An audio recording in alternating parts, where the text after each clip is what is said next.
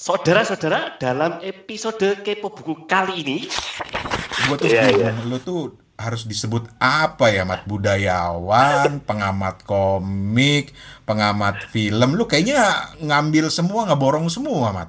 Ya, orang Betawi bilang celamitan lah ya. Eh, waktu ulang tanggal lahir tuh menelurkan banyak sekali rangkaian buku tuh. 22 buku. Edan. Oh boleh, C. Gimana dunia cergam Indonesia milik kita. Hikmat akan mengawalinya dengan bilang, lu ada waktu berapa jam, Van? Berapa hari? Gimana sih potensi film superhero di Indonesia? oh, masih 50-50 ya?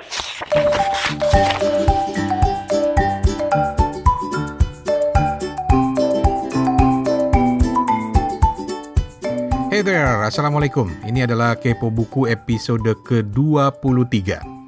Kepo Buku adalah podcast berisikan obrolan soal buku oleh empat teman di empat kota yang berbeda. Ada Toto di Singapura, ada Steven di Ambon, Opat di Jakarta, dan gue, Rane di Bangkok.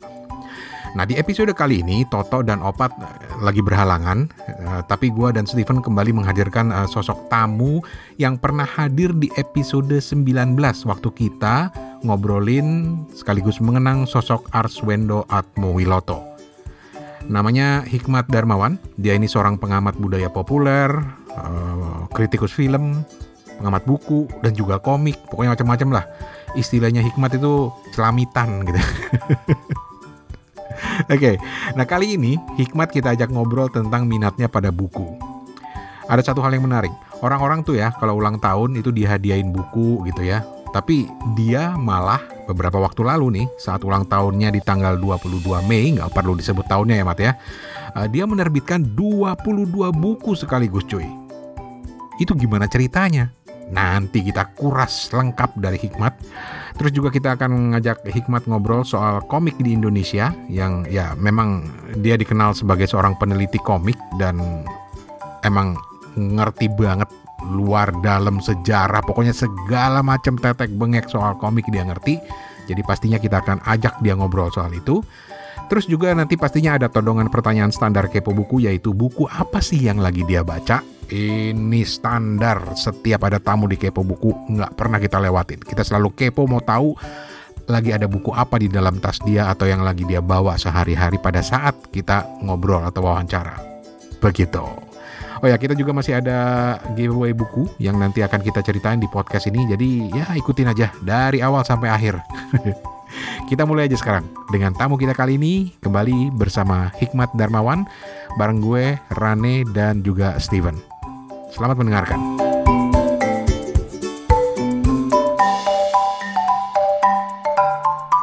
Kita kenalan dulu dengan eh, Hikmat Darmawan. Mat, gue tuh Iya, bingung, lu tuh harus disebut apa ya, Mat? Budayawan, pengamat komik, pengamat film. Lu kayaknya ngambil semua, ngeborong semua, Mat. Ya, orang Betawi bilang celamitan lah ya.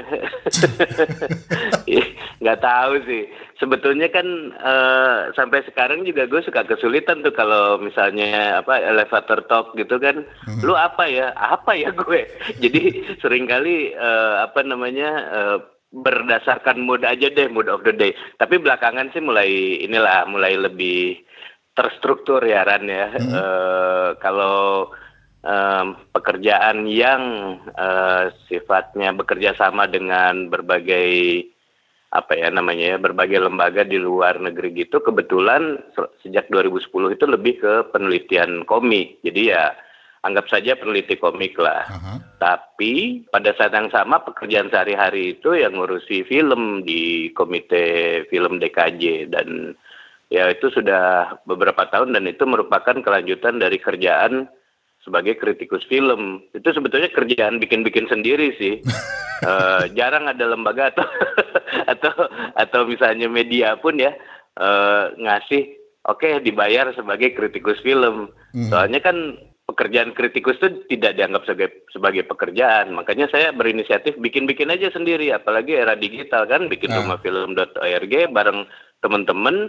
Kita bebas nulis dengan perspektif kita panjang seenak kita gitu ya kalau panjang-panjang kalau pendek-pendek jadilah kami kritikus film yang kemudian dilirik oleh lembaga-lembaga Jadi ya ini namanya bikin-bikin sendiri aja lah gitu.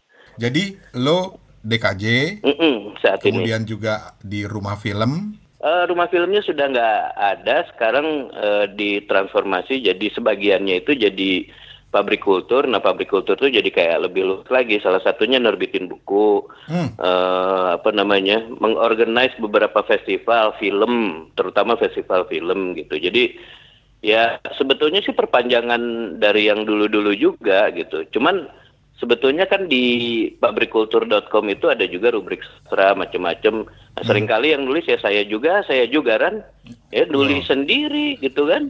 Heeh, eh, apa namanya? Eh, edit sendiri, muat sendiri. Oh enggak sih kalau diedit sih kadang-kadang dilihat orang juga. Eh muat sendiri, jangan-jangan baca sendiri. Enggak apa-apa lah, zaman sekarang boleh lah begitu. Bisa diatur. Malah gue Bisa jadi diatur, wah. jadi tertarik. Hikmat ini kan sering ngomong di mana-mana. Eh, Kenapa nggak bikin podcast kalian, Mat? Nah, ada unsur gaptek.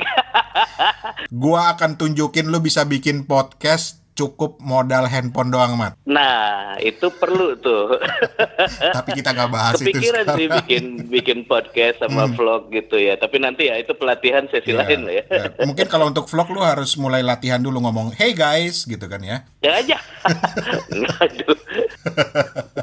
Steven, apa sih yang lu kenal dari sosok seorang Hikmat Darmawan ini, Van? Em, pertama tuh seorang penulis yang betul-betul berkontribusi tentang dunia seni kita ya bang ya. Dan yang kemarin kan Mas Hikmat eh, waktu ulang tanggal lahir tuh menelurkan banyak sekali rangkaian buku tuh. Namun belum belum Iya. sampaian untuk dapat dapat bukunya Serius karena lu? mungkin Oh. ya dicetak dicetak ke amat-amat terbatas aja gitu mungkin ya waktu itu. Mm, mm, mm, mm, mm. Dan yang paling aku kenal dari Mas Hikmat tuh waktu Mas Hikmat nulis tentang apa eh, novel grafis, daftar dari novel Hmm. grafis yang wajib dikenal, wajib diketahui. Nah itu aku lihat tulisan-tulisan beliau gitu, yang keren. Oh. Hmm. Makasih Steven. Tar dulu, tar dulu. Ada satu sisi dari Steven tadi cerita yang gua nggak tahu tuh. Lu katanya bikin buku banyak pas ulang tahun lu. Eh. Ini apa-apaan? Loh, bikinnya sih udah dari tahun 90-an kan tahu sendiri nulis. Yoi. Nah, jadi eh, gue dulu kan eh, banyak nulis, tidak selamanya terpenuhi ya kan dari tahun 93 gitu udah mulai ngirim ke media. Nah, kalau yang nggak dimuat itu kan saya sim, ya gue gue simpen aja. Hmm. Eh, ada yang hilang memang karena kan waktu itu nyimpennya di floppy disk kayak gitu-gitu ya. Terus ada yang ketik tangan gitu kan, masih ketik kayak mesin ketik kelurahan gitu. Itu kan arsipnya susah ya setelah pindah-pindah gitu. Tapi eh, mungkin 80% itu yang dari masa itu puisi segala macam itu ada dan disimpan di katakanlah eh, dalam tanda petik di laci gitu. Nah, cuma kan nulisnya nggak berhenti gitu ya. Terus sampai sekarang kan disiplinnya sih pengennya setiap hari itu selalu menulis, entah separagraf pun yang penting menulis. Nah, akibatnya ada periode di mana banyak sekali tulisan tapi tidak semuanya eh, dimuat. Ini eh, waktu masih mengandalkan media tradisional ya, maksudnya yang eh, koran atau majalah gitu kan. Daya tampungnya kan sedikit ya, maksudnya eh, pasti banyak yang tidak dimuat dan waktu itu pede aja pada saat menulis maupun sesudah menulis ini ditulisnya jangan kayak ngerespon headline doang gitu. Jadi ada ceritanya perenungannya lah gitu, ada eksplorasinya lah, ada wacananya. Nah, pas eh, kemarin itu tiba-tiba ada temen yang gemes gitu ya. Berarti banyak tulisan belum diapa-apain. Ya sesekali di blog lah ada kok, tapi kan butuh waktu mengunggah ke blog gitu. Jadi masih banyak yang ada di dalam bukan laci sekarang namanya folder kan. Masih demikianlah kemudian teman saya bertekad menguras. Gimana kalau ditarget Eh, tanggal 22 Mei eh, ini tahun lalu gitu ya. eh, ngeluarin 22 buku. Edan. Oh boleh, C. Serius. 22. Yes, yoi. Ya, kan maksudnya gini, eh, 22 buku itu eh, menantang gue untuk menstrukturkan dokumen yang sudah dan yang sedang yang sedang ditulis diselesaikan gitu kan. Jadi topiknya juga dipisah-pisahkan. Misalnya film ada dua kumpulan tulisan tebal, tapi puisi ada beberapa kumpulan tipis, ada tentang perlancongan, maksudnya uh, travel writing, hmm. ada tipis tuh. Nah, ada satu buku yang tidak diterbitkan di penerbit uh, Books Live ini kan online sebetulnya. Sebenarnya bisa sih sekarang ada beberapa buku bisa diakses di situ juga uh, hmm. langsung gitu. Tapi uh, apa namanya kalau mau print bisa print on demand. Tapi ada satu yang ada nama lo nih Ran. iya. Aku masih ingat banget tuh, masih ingat banget tuh. Jadi uh, Mas Hikmat bilang ketika saya sampai di Jepang, teman pertama yang langsung menemui saya adalah Rane Hafid yang langsung ngajak iya. keliling mengenali Jepang, naik turun kereta stasiun demi stasiun gitu, asik. makan makan soba ya, musim makan. panas waktu itu. Yo, dan gue ketemu Hikmat. Soba dingin ya. Dengan rambut gondrong dan uh, jaket tentara. Oh. Gitu. Rambut gue dulu panjang dan halus kayak JKT48, Bo. Cuma jijik aja orang ngelihatnya. gitu loh. Iya, sebulan di negeri manga itu uh, apa diterbitkan oleh Gramedia dan okay. gue suka banget ketika si anak-anak muda yang me, apa namanya mendesainnya itu kan gue bebasin nangkep banget Jepangnya gitu kan. Hmm. Jadi uh, balik ke gue kaget juga karena kan foto-fotonya ya lu tau lah gue selama di Tokyo kan bawa-bawa kamera gitu kan. Hmm, hmm terus hmm, kayak uh, apa kayak fotografer uh, ini kan apa uh, amatir banget gitu kan. Jadi kan bahannya tuh mentah sebetulnya tapi begitu ditangani anak-anak itu desainnya jadi kayak Jepang banget. Bangga juga gue ngeliat buku itu gitu kan. Nah jadi kayaknya lebih keren dari yang gue duga gitu kan. Nah itu yang akhirnya dan jadi visual banget bukunya. Jadi okay. itu yang di Gramedia. Selebihnya ada di Books Live. Uh, Sebenarnya bisa di apa diakses. Uh, sebagian besar udah di situ gitu. Dan kalau mau print on demand bisa pesen ke Books Live-nya gitu. Tapi maksudnya hmm. lu nerbitin sekaligus 22 buku gitu maksudnya? Iya, karena kan gini, dua-dua nerbitin dua-dua. Di usia kedua-dua? Oh iya, terima kasih dua-dua kali tiga, oh enggak ya, kali kali berapa? Gue udah lupa tuh usia berapa waktu itu. Pokoknya waktu itu harus dikuras aja katanya. Wah gue seneng juga dikasih tantangan gitu kan, dikuras, di uh, strukturkan ada yang jadi kumpulan ini, ada yang jadi kumpulan ini, ada kumpulan cerpen, ada kumpulan puisi, ada kumpulan tulisan politik, ada kumpulan esai seni budaya, ada kumpulan film dua biji gitu kan, ada komik, ada kumpulan komik juga. Oh. Ternyata gue cukup banyak juga halaman gue gambar ya, bikin komik. 22 buku, Mat, lu cariin dong teman kayak gitu, Mat, gue juga pengen. ya ini kita ngegeng lah biar ini. Tapi ya uh, sedikit menyentuh soal uh, Mas Wendo gitu ya. Uh. Sebanyak-banyak yang gue nulis, gue hitungannya kalau dibandingkan dia atau Seno Gumira atau Putu Wijaya, hitungannya males itu. Masa dari tahun 93 cuma 22 buku. Dan sekaligus. Iya. Ya sekaligus karena harus dikuras. Harus Sekarang gue dikejar-kejar lagi. Mana yang baru? Dikuras lagi kan lebih lanjut. Tapi hmm. nggak dikuras 22 lagi lah. Sekarang oke okay lah setahun satu atau dua gitu. Itu aja sekarang kan jadi apa? Agak terbengkalai karena lebih banyak kerjaan di organisasi sama organize apa pameran-pameran gitu kan. Hmm. Jadi gue sekarang jadi berhutang gitu. Tapi itu pengalaman yang menyenangkan sih karena setelah dipilih dibaca orang oh ternyata tulisan 93 94 juga termasuk puisi-puisi yang masih sebetulnya kalau gue baca sendiri malu gitu. Tapi ternyata kalau dilontarkan ke teman-teman oke okay, masih kebaca kok masih boleh nggak malu-maluin. Ada ada ada banyak tulisan yang gue nggak muat. Misalnya gue pernah nulis tentang uh, negara Islam itu gue tidak muat itu. Gue panjang nulis 20 halaman gitu ya lebih deh. Uh, tentang risalah tentang negara Islam. Terus begitu gue lihat gitu kok kayaknya basi ya, ya. gue nggak sertakan tapi ada cukup banyak yang bisa memenuhi kuota 22 itu view jadilah Steven Steven lu udah ada yang baca belum buku-bukunya hmm. Hikmat Van? Aku baru baca yang full yang buku kemarin sebulan di negeri manga sama mungkin ada satu dua catatan pengantar di komik-komik indie di scene lokal kita bang. Mm-mm. Oh iya iya iya. Kemarin sempat Makasih loh Steven dibaca tulisan Iya. gue. Jadi eh, apa namanya? eh, oh ada yang baca gitu kan enak kan? kan eh, menulis satu hal ya kan? Mengurasnya menjadi sesuatu yang terbit satu hal yang lain lagi. Itu kan struggle yang lain lagi. Nah, setelah terbit dibaca orang kan struggle yang lain lagi. Makanya Iya. mem- menjadi penulis di Indonesia itu makin lama makin kayak kerjaan kayak Superman. Segalanya harus dikerjain sendiri gitu loh.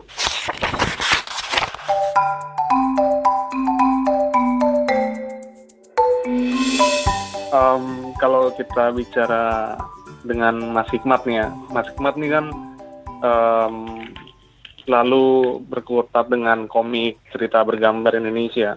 Dan ketika Hmm. aku baca bukunya Mas Anton Kurnia yang judulnya Buah Hmm. Terlarang dan Cinta Morina, catatan dari dunia komik. Nah itu waktu Iya. aku baca itu kayak eh, Mas Anton ini kayak menyadarkan pembaca gitu kayak dulu tuh sebenarnya dunia komik Indonesia tuh dalam tanda kutip payah banget karena dilarang, disensor dari bacaan anak-anak Mm-mm. waktu zaman itu dan apa yang Mm-mm. menurut orang tua itu eh, jahat atau negatif gitu ya. Itu sebenarnya Iya. iya. adalah sebuah adalah sebuah blunder yang cukup besar karena kita tahu eh, komik-komik yang ada tuh juga ada yang bernilai positif, bermuatan positif dan Mm. kalau Mas Hikmat aku boleh bertanya eh, Mhm. merangkum dari zamannya era akosasi, zamannya em, Gundala Putra Petir, Laba-laba. Merah, Denny Gundala, Manusia iya. Ikan. Mhm. Hmm.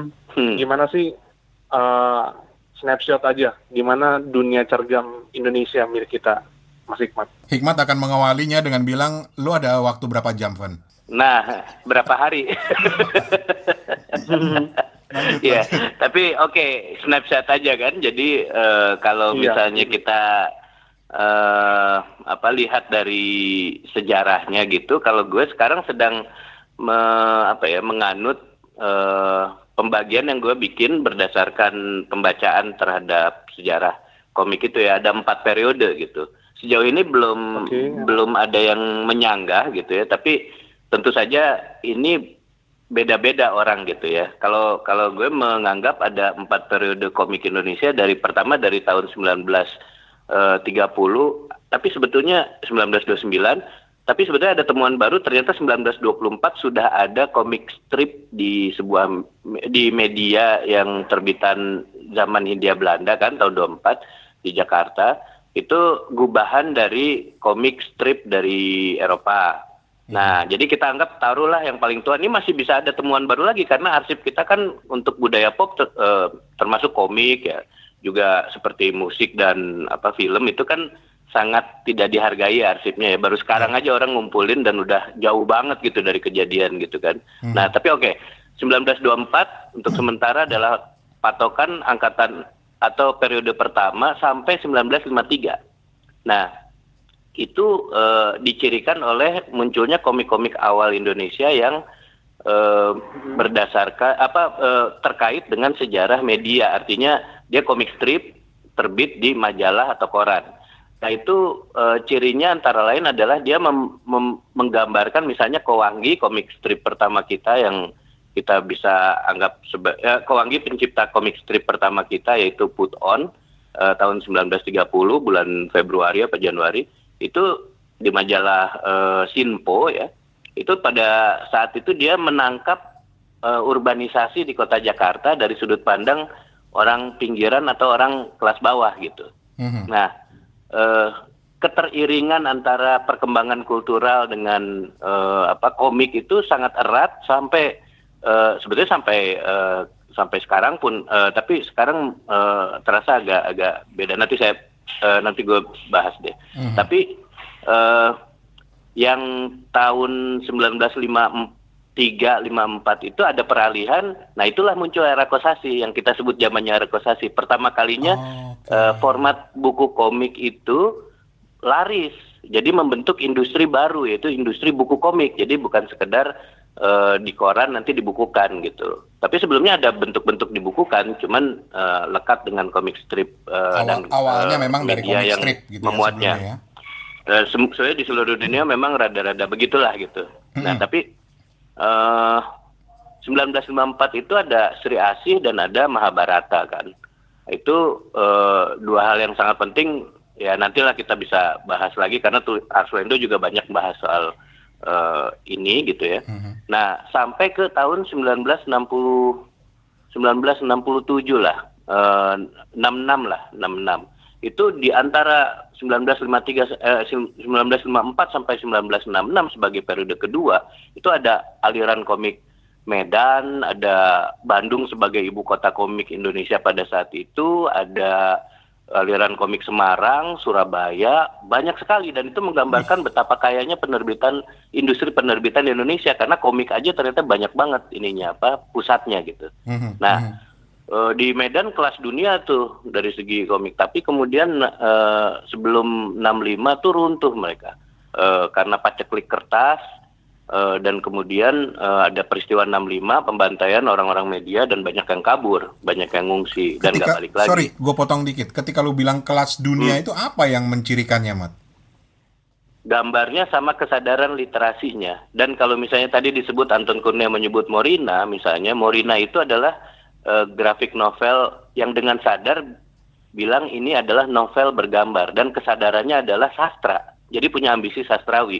Gambarnya realis yang kalau diadu saya kan pengalaman maksudnya ini empirik gitu loh dibawa aja tunjukin aja ke Frankfurt gue presentasiin ke Brussels ke teman-teman yang datang dari Prancis sama Jerman sama ke apa London gitu ya Hmm. konsisten bilang ini kelas dunia gambarnya gitu loh Wow. tapi begitu masuk ke ceritanya dia akan lihat lagi eh, apa namanya eh, ambisi sastrawinya nah Morina itu disebut di sampulnya eh, ini adalah eh, novel gambar jadi ini novel kesadarannya bikin novel tapi dengan gambar artinya ini kan grafik novel kan novel Hmm. grafis dan itu terbit tahun 1962 Gila. itu Taguan Harjo menerbitkan 62 sementara Will Eisner itu kan baru tahun eh, baru tahun 78 lah dia Hmm, mulai hmm. eh, apa promosi soal grafik novel dan dia dianggap sebagai bapaknya grafik novel. Well, kita duluan gitu Ah, loh. keren. Keren. Nah, Oke, jadi itu pembabakannya iya. itu. Terus yang berikutnya? itu yang kedua, yang yang cepet aja ya, yang Hmm. 67 itu dengan lahirnya si buta dari gua hantu mencirikan satu hal komik dengan film itu menjadi industri yang berhubungan erat. Nah itu dari tahun 67 sampai ke eh, 80-an lah, nggak ada yang jelas gitu. Tapi kalau mau dipatok ya kurang lebih periode baru dimulai pada tahun 1993 ketika underground komik yaitu komik fotokopian orang-orang yang menggunakan kesadaran apa eh, DIY gitu ya do it yourself gitu ya dengan eh, moda produksi tidak mengandalkan penerbit besar dan biasanya bercirikan berlatarkan pendidikan eh, seni gitu kan. Itu tahun 93 tuh mulai ada kesadaran underground komik gitu. Jadi Indonesian underground komik, support your local underground underground komik. Itu 93 ya taruhlah sampai sekarang ya. Kalau sekarang mau disebut ada periode baru, gue masih ragu karena sebetulnya yang terjadi adalah ada apa ya alih wahana bukan alih wahana ya mediumnya itu berkembang dari tadinya fotokopian menjadi digital online jadi mungkin bisa dibagi dua nih periode keempat ini yaitu dari tahun 1993 sampai sekarang bisa dibagi dua periode 93 sampai 2000-an yang didominasi oleh fotokopian dan cetak sendiri dengan yang sekarang yang didominasi oleh online atau digital komik. Tapi semangatnya sama, do it yourself. Nggak nunggu penerbit gede nerbitin terus gue baru jadi komikus enggak tuh. Ya sekarang lebih lebih independen lagi kan, nggak perlu fotokopian, langsung aja pakai HP juga bisa di Iya. di scan gitu kan, langsung naik gitu. Terus lu lu kalau lu ngelihat yang sekarang Mm-mm. eh, menurut lu yang membentuk era sekarang yang lu bilang tadi ketika sudah menjadi digital yang di Indonesia Mhm. yang membentuk era komik-komik di situ tuh siapa mat atau ada nama kalau di zaman eh, sebelumnya ada era Kosasi kemudian ada Iya, era-eranya kalau Iya, Ganes TH yang periode ketiga kan, Ganes TH, eh, apa Zaldi, Jan Mintaraga, Teguh Santosa itu era era eh, Jair ya, Man gitu ya. Itu era ketiga kan, periode periode ketiga. Nah, kalau periode keempat itu yang eh, sebetulnya yang mengawali yang memelopori itu kan Eko Nugroho eh, apa namanya? Atong ya, old school itu masih zaman-zaman fotokopian kan Jogja, Bandung sama Jakarta itu eh, pelopor-pelopornya deh. Nah, eh, ada karpet biru sebagai eh, kelompok itu sampai sekarang masih berpengaruh tidak melulu dari komiknya atau bahkan sebenarnya kalau komiknya sendiri nggak banyak dikenal tapi orang-orangnya tuh menjadi aktivis-aktivis gitu. Nah ada Beng Rahardian itu juga cukup besar pengaruhnya karena dia apa ya aktivismenya gitu yang menjadi ciri sehingga eh, itu yang eh, me- apa, mengokohkan posisi dia untuk eh, jadi salah seorang bukan hanya komikus tapi juga eh, aktivis komik gitu. Jadi Oke. itu aktivisme itu salah satu ciri karena kan komunitas itu penyangga utamanya. Tapi periode-periode setelah 2008-2009 ini eh, mulai kukuh itu yang namanya digital dan apalagi tiga tahun belakangan eh, seolah-olah sudah eh, tercerabut dari akar komunitasnya. Walaupun sebetulnya semangatnya tetap DIY juga, tapi Mhm. sekarang pakai eh, apa ya teknologi yang lebih canggih lah. Pun kalau dicetak sekarang jarang yang fotokopian, tapi Iya. eh, cetak digital kan, Hmm. print on demand, cetak digital. Jadi eh, kadang-kadang kualitasnya eh, jadi jelek juga gitu karena kan resolusinya nggak tinggi. Tapi mereka bisa berani main warna dan segala macam gitu loh. Kalau gua harus minta lo menyebut satu komikus yang paling current di Indonesia ke sekarang, seorang hikmat akan Hmm. menyebut nama siapa? Eh, nggak bisa satu ya susahnya gitu kalau Oke. ditanya ke gue terus gue terlalu ini jadi Nggak jadi bisa sangat satu. subjektif tapi Iya. tapi, tapi oke yang, Eh, yang paling kalau- kalau current lah commercially, generasi generasinya Ya kal- kalau current banyak ya, tapi kalau kalau dan oh ya gue lupa ya periode keempat ini ada satu eh, yang paling kuat yaitu lahirnya komikus-komikus perempuan yang sangat kuat. Itu sebelumnya enggak. Jadi selama tiga periode komik seolah-olah jadi boys club gitu, yang baca laki-laki kebanyakan, yang nulis dan yang gambar itu kebanyakan laki-laki gitu, penerbitnya kebanyakan laki-laki, sementara gambar-gambarnya banyak perempuan seksi, gitu kan. Jadi eh, laki-laki banget male gaze gitu kan. Tapi Ah. kalau eh, 2000-an ini ada Tita Larasati dan Sheila Roswita itu kan eh, contoh ya eh, yang muncul sebagai angkatan baru. Tapi kalau mau disebut satu yang penting susah juga ya. Paling ditanya gini, eh, commercially siapa yang paling eh, mewakili gitu? Hmm. Menurut gua Faza Meong. Faza Meong Iya, eh, Shizuki komiknya. Hahaha. Karena industrius banget. Itu kalau industrial ya.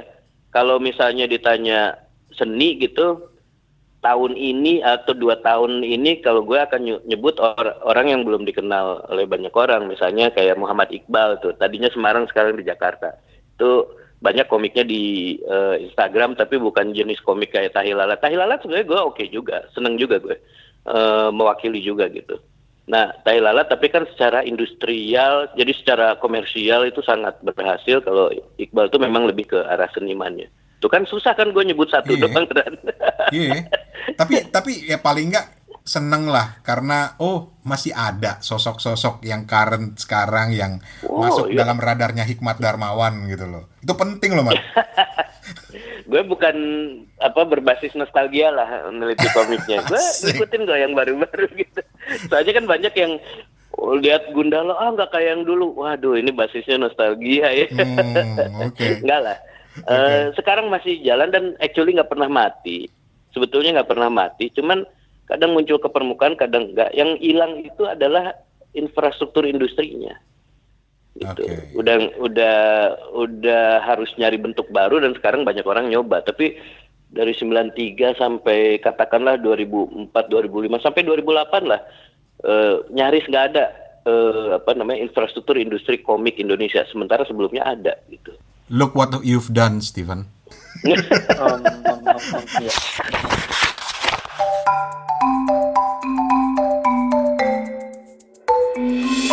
Oke, ini a- masih ada waktu sedikit. Ada masih ada yang mau lu tanyain nggak? Ada dua, ada dua. Oke. Yang pertama nih kan di di majalah Majas dua Mm-mm. edisi kedua kalau nggak salah. Aku pernah baca tulisannya Mas Hikmat tentang eh, bagaimana perkembangan sastra cergam kita kan yang Mas Hikmat anggap Mm-mm. sebagai itu bisa dikategorikan sebagai sastra bergambar gitu kan, sastra yang dinikmati Mm-mm. secara visual.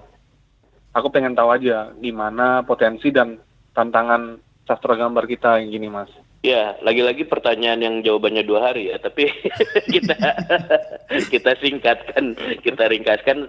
Sederhananya kalau ditanya potensinya menurut gue eh, dari segi skill menggambar kuat sekali potensi kita. Sebagaimana kita itu sangat fasih kalau berbahasa gitu ya, lidah kita sangat mampu menyesuaikan diri eh, dengan bahasa apa pun praktis. Jarang loh bangsa yang kayak gini gitu ya. Eh, keterampilan gambar kita, keterampilan visual kita juga sangat eh, adaptif, sangat eh, kaya gitu dan sangat eh, terampil gitu. Nah, hanya saja yang sering kali kurang adalah eh, ideas. Jadi ide-ide atau gagasan-gagasan yang berhubungan dengan eh, pemahaman tentang apa itu gambar, apa itu sastra dan apa itu sastra gambar gitu. Sebetulnya sastra di sini lebih pada susastra ini lebih pada misalnya pemahaman tentang gramatika dan gramatika eh, sebuah bahasa gitu ya. Eh, tek- eh, teknik pema- permajasan gitu majas ya, eh, gaya gitu ya. Eh, yang kalau misalnya dalam komik itu semua kita anggap komik itu sebuah bahasa, maka ada susastranya gitu. Ada ada ada gramatikanya, ada gramatika visual, ada vocabulary visual. Nah, sering kali kita itu copas-copas atau niru-niru pengen pengen jadi Marvel nih, pengen jadi manga nih, pengen jadi anu anu anu anu gitu. Tapi mengolah bahan yang ada di alam kenyataan menjadi sebuah bahasa ucap visual yang kaya itu masih tertatih-tatih kita, masih sedikit yang bisa gitu. Jadi dari segi gagasan, nah itu menjadi kontras karena satu sejarah kita adalah sejarah sejarah cergam kita adalah sejarah eh, grafik novel di saat dunia yang lain di dunia nih Amerika misalnya itu nggak terlalu ke grafik novel. Kita punya modal budaya dan modal sejarah itu. Yang kedua, sejarah itu seperti terhenti orang lebih suka komik yang eh, kecil-kecil apalagi zaman online sekarang cuman empat panel aja cukup gitu kan di Instagram. Sementara di seluruh dunia lagi bangkit bahkan di Singapura aja bangkit yang namanya grafik novel. Sekarang tuh masa kemasan grafik novel. Orang eksplor susastra gambar itu luar biasa kaya luas yang sampai saya sering kewalahan. Yang lebih kesel lagi masa Singapura tahu-tahu nyodok ada satu komikusnya itu itu jadi apa pemenang eh, Eisner Award loh. Oh, Untuk siapa? kategori grafik novel ya, bukan penggambar. Si kok namanya susah ya. Sonny Liu, bukan namanya susah. Ini apa eh, judul novel grafis yang susah. Sonny Liu. Wow. Sonny Liu itu eh, dua tahun yang lalu kalau nggak salah itu udah dapat novel novel grafis terbaik gitu apa eh, apa sih namanya Charlie Hokian itu apa the kayak jadi kayak nyamar Ini- biografi seorang kartunis Singapura tapi padahal itu fiktif gitu. Ini kayak yang lu ceritain ke gua bukan Steven? Nah, baru baca dan memang keren banget dia mengarsipkan karya si komikus tersebut kan Mas Hikmat dan dia menginterpretasi mengenalkan kembali Nah, gitu ibaratnya gitu. Nah, itu dia yang menarik. Ternyata yang dia kenalkan itu sebetulnya tokoh fiktif. Jadi dia menga- eh, menciptakan Oh. arsip-arsip fiktif untuk sebetulnya Ya. bicara tentang sejarah politik Singapura. Jadi dia melihat sejarah politik Singapura dari eh, apa ya katakanlah dalam tanda petik sejarah pribadi seorang kartunis, perkembangan gayanya, karya-karyanya waktu tahun 50-an, 60-an. Tapi itu sebenarnya dia sedang menarasikan bangsa bangsa di Singapura. Itu yang Oh. luar biasa kan kesadaran bahwa apa ya bikin komik itu untuk menarasikan bangsa, narrating the nation. Kesadaran itu sebetulnya eh, eh, apa dulu sering eh, misalnya Teguh Santosa bikin komik komik-komik eh, misalnya apa eh, trilogi Sandora itu kesadarannya narrating the nation dengan roman sejarah gitu. Oh. Lalu Ganis TH apalagi? Yoi. Jair apalagi narrating the nation even era era Kosasi tuh bikin wayang wayangnya itu sebetulnya bicara tentang filosofi Indonesia gitu walaupun seperti awang-awang tapi kan ada tokoh punakawan menjadi suara rakyat jelata itu narrating the nation nah, sebetulnya kita bikin karya sastra kayak eh, saya eh, gue sebetulnya lagi su- nggak mau nyebut sastra ya, misalnya novel lah gitu ya, Mhm, mhm. novel, film, eh, karya-karya budaya pop aja gitu, komik itu sebetulnya sadar atau enggak, sengaja atau enggak, itu narrating the nation. Cuma yang melakukan dengan sadar itu yang makin sedikit sekarang. I see. Kalau dulu lebih banyak gitu loh. Oke. Termasuk Bang Wendo ini, Mas Wendo ini. Iya. Oke. Steven, satu lagi tapi usahain di- dijawab sama Hikmat 6 hari. Karena tadi bilang ada dua pertanyaan. Satu lagi apa, Mat? Evan? Ah, ya, ini tadi yang yang judulnya nih ini aku ingetin kembali uh, The Art of Charlie Chan Hok Chie. Iya, betul. novel The Art of Charlie. Ah, ah. Oke. Charlie Chan Hopkins. Lanjut. Eh, kembali ke pertanyaan kita, mungkin untuk menutup segmen ini aja kali ya. Ini kan ada lagi naik nih, lagi naik film Gundala nih. Aku pengen pengen kenal pretensi ataupun gagasan Mas Hikmat tentang gimana sih potensi film superhero di Indonesia. Oh, potensi film he- superhero masih 50-50 ya. Masih 50-50 sekarang karena eh, apa namanya? Kal- Kalau eh, kita lihat eh, rootnya superhero itu kan jelas lebih merupakan eh, apa ya milik kulturalnya eh, Amerika ya. Dan itu kan sejarahnya terbangun udah lama gitu. Hmm. Apalagi dengan corak eh, science fiction. Ya, walaupun dulu sebetulnya tahun 40-an gitu banyak juga eh, unsur klinik di dalam superhero Amerika gitu. Tapi makin lama tuh makin eh, menampungnya itu menjadi wahana eh, science fiction gitu. Artinya kegandrungan terhadap hal-hal rasional, teknologi, ya supremasi teknologi, supremasi eh, rasional, supremasi science gitu. Nah itu kita belum pernah punya secara cukup. Nah ini juga bagian yang menarik eh, yang perlu dibahas juga tentang eh, Wendo ya eh, tahun 80-an sempat tuh dengan majalah Hai ditanamkan atau ada gelombang ke- kegandrungan terhadap science di anak-anak Iya. Indonesia. Nah, tapi itu kayaknya masanya sedikit apa hanya sebentar gitu loh. Karena 90-an masuk ke lifestyle eh, apa hura-hura yang Ya.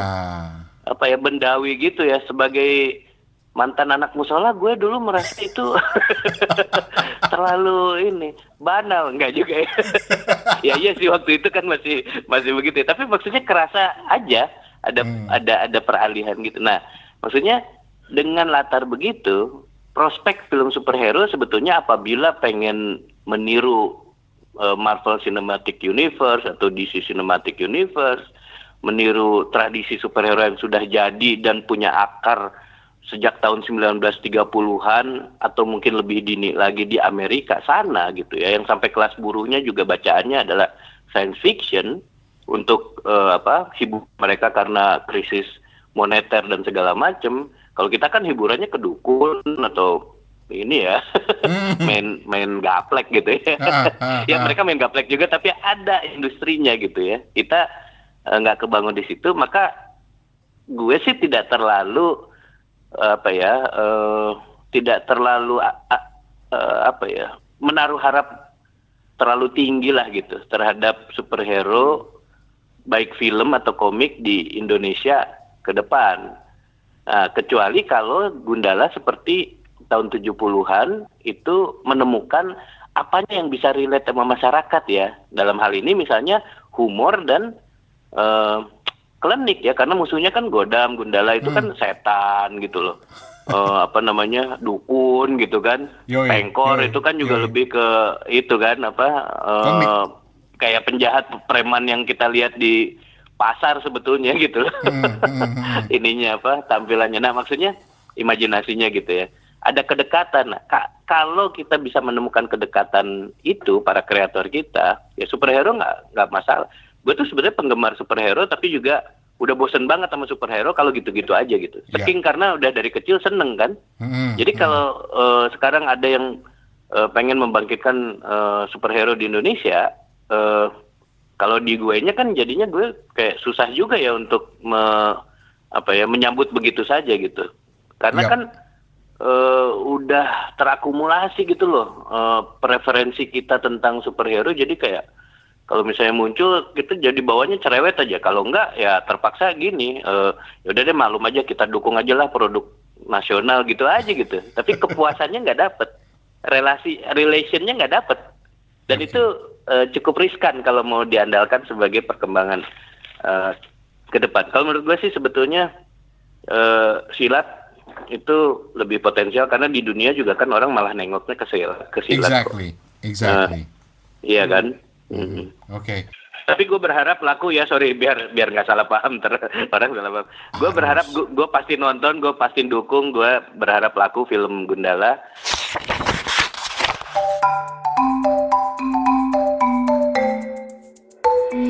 Ini minta maaf karena jadi jadi molor. Ya gue yang minta maaf karena gue bawel, sorry ya.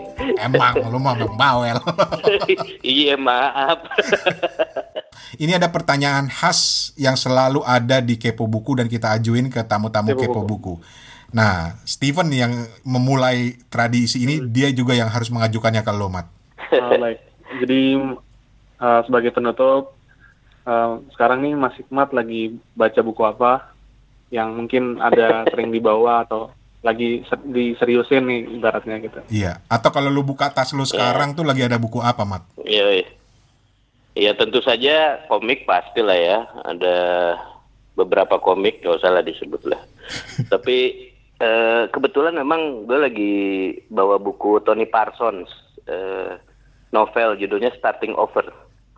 Itu grumpy old man memandang dunia anak muda yang sekarang. Jadi pas banget dong ya. Gila. Ulang, ulang, ulang, ulang. Tony Parsons. Tony Parsons, eh, dia penulis Inggris, eh, judul novelnya Starting Over. Wah, Toto harus denger nih. Dia soalnya penggemarnya Tony Parsons. Oh, wow. Ini sebenarnya bukunya udah lama terus kemarin tiba-tiba kayak jatuh gitu eh, pas lagi beres-beres. Nah, belum baca nih gue. udah gue baca. Ceritain dikit dong, buku itu tentang apa sih? Eh, ini orang yang apa?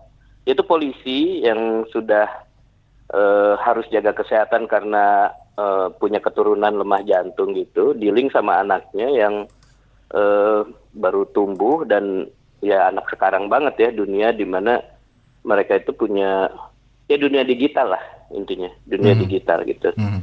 So basically dia eh, apa eh kayak gitu latarnya, tapi kemudian tiba-tiba dia eh ya gue nggak mau terlalu giveaway ya, tapi Hmm. kira-kira dia jadi anak muda lagi dan kemudian lama-lama dia merasakan kalau orang tua ngelihat anak muda ah gila gue iri ya gue pengen tuh semuda itu gitu ya tapi begitu tahu-tahu dia jadi muda gitu terus I miss my old life. Itu kalau kata Quran itu memang manusia itu halu aja zu'a manua. Selalu ngeluh dikasih bagus.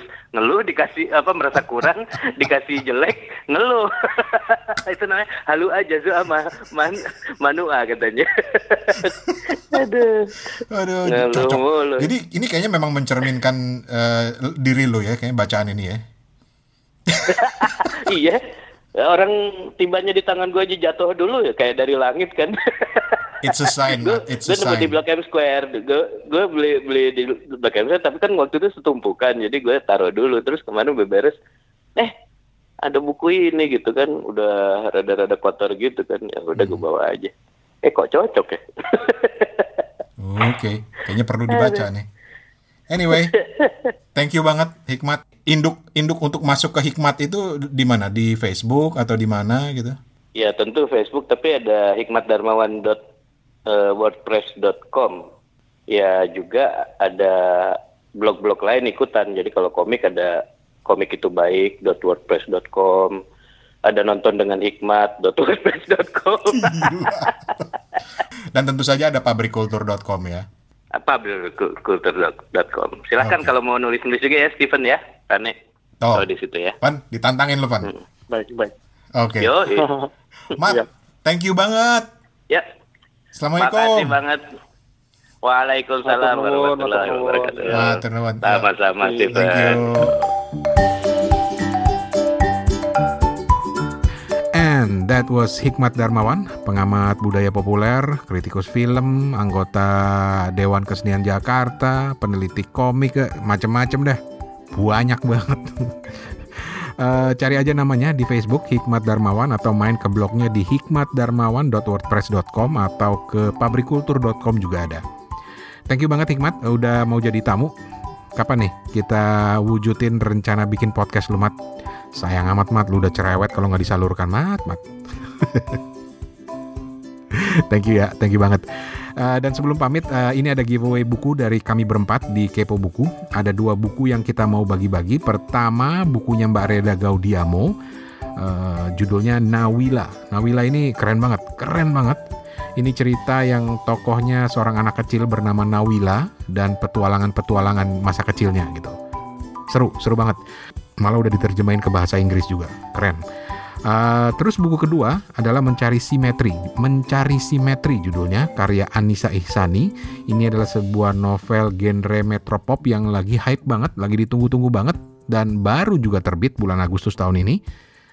Jadi dua itu, Nawila dan Mencari Simetri akan kita share dengan pertanyaan yang akan segera kita putar berikut ini. Ini udah diumumin di Kepo Buku episode 22 kemarin jadi ya kita putar aja rekamannya lagi ya. Nih Toto Opat lagi ngejelasin. Kita dengerin. Oke, pertanyaannya gampang aja.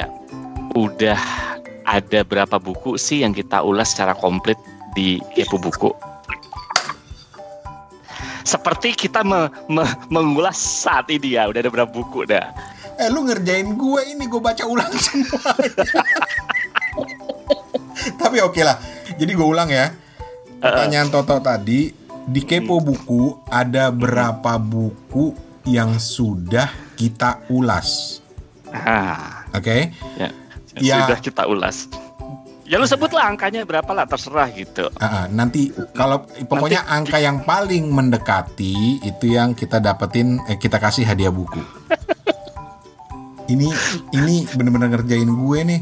Jadi gue harus ngitung tuh buku dari sesi. Gak perhatian banget itu namanya.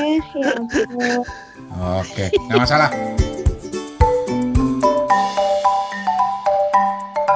Gitu, gampang kan? Ya, ya susah juga sih. Ya gampang-gampang susah lah. Tinggal nembak angka doang udah berapa buku gitu yang udah diulas di Kepo Buku kan. Atau nih gue kasih bocoran nih, gue kasih bocoran. Semua episode Kepo Buku dari season 1 sampai season 2 sekarang ini masih tersedia lengkap informasinya di website suarane.org. Gitu. Udah jangan bilang siapa-siapa ya. Oh ya giveaway ini hanya berlaku sampai dua minggu ke depan. Jadi kalau lo dengerin ini udah udah lewat mungkin udah tahun depan mungkin ya ya udah nggak berlaku gitu ya. Dan uh, akan kita umumin di episode ke-25. Jadi sekarang ini udah episode ke-23. Jadi kurang lebih dua minggu lagi lah kita umumin. Kirim jawabannya ke DM Instagram Kepo Buku.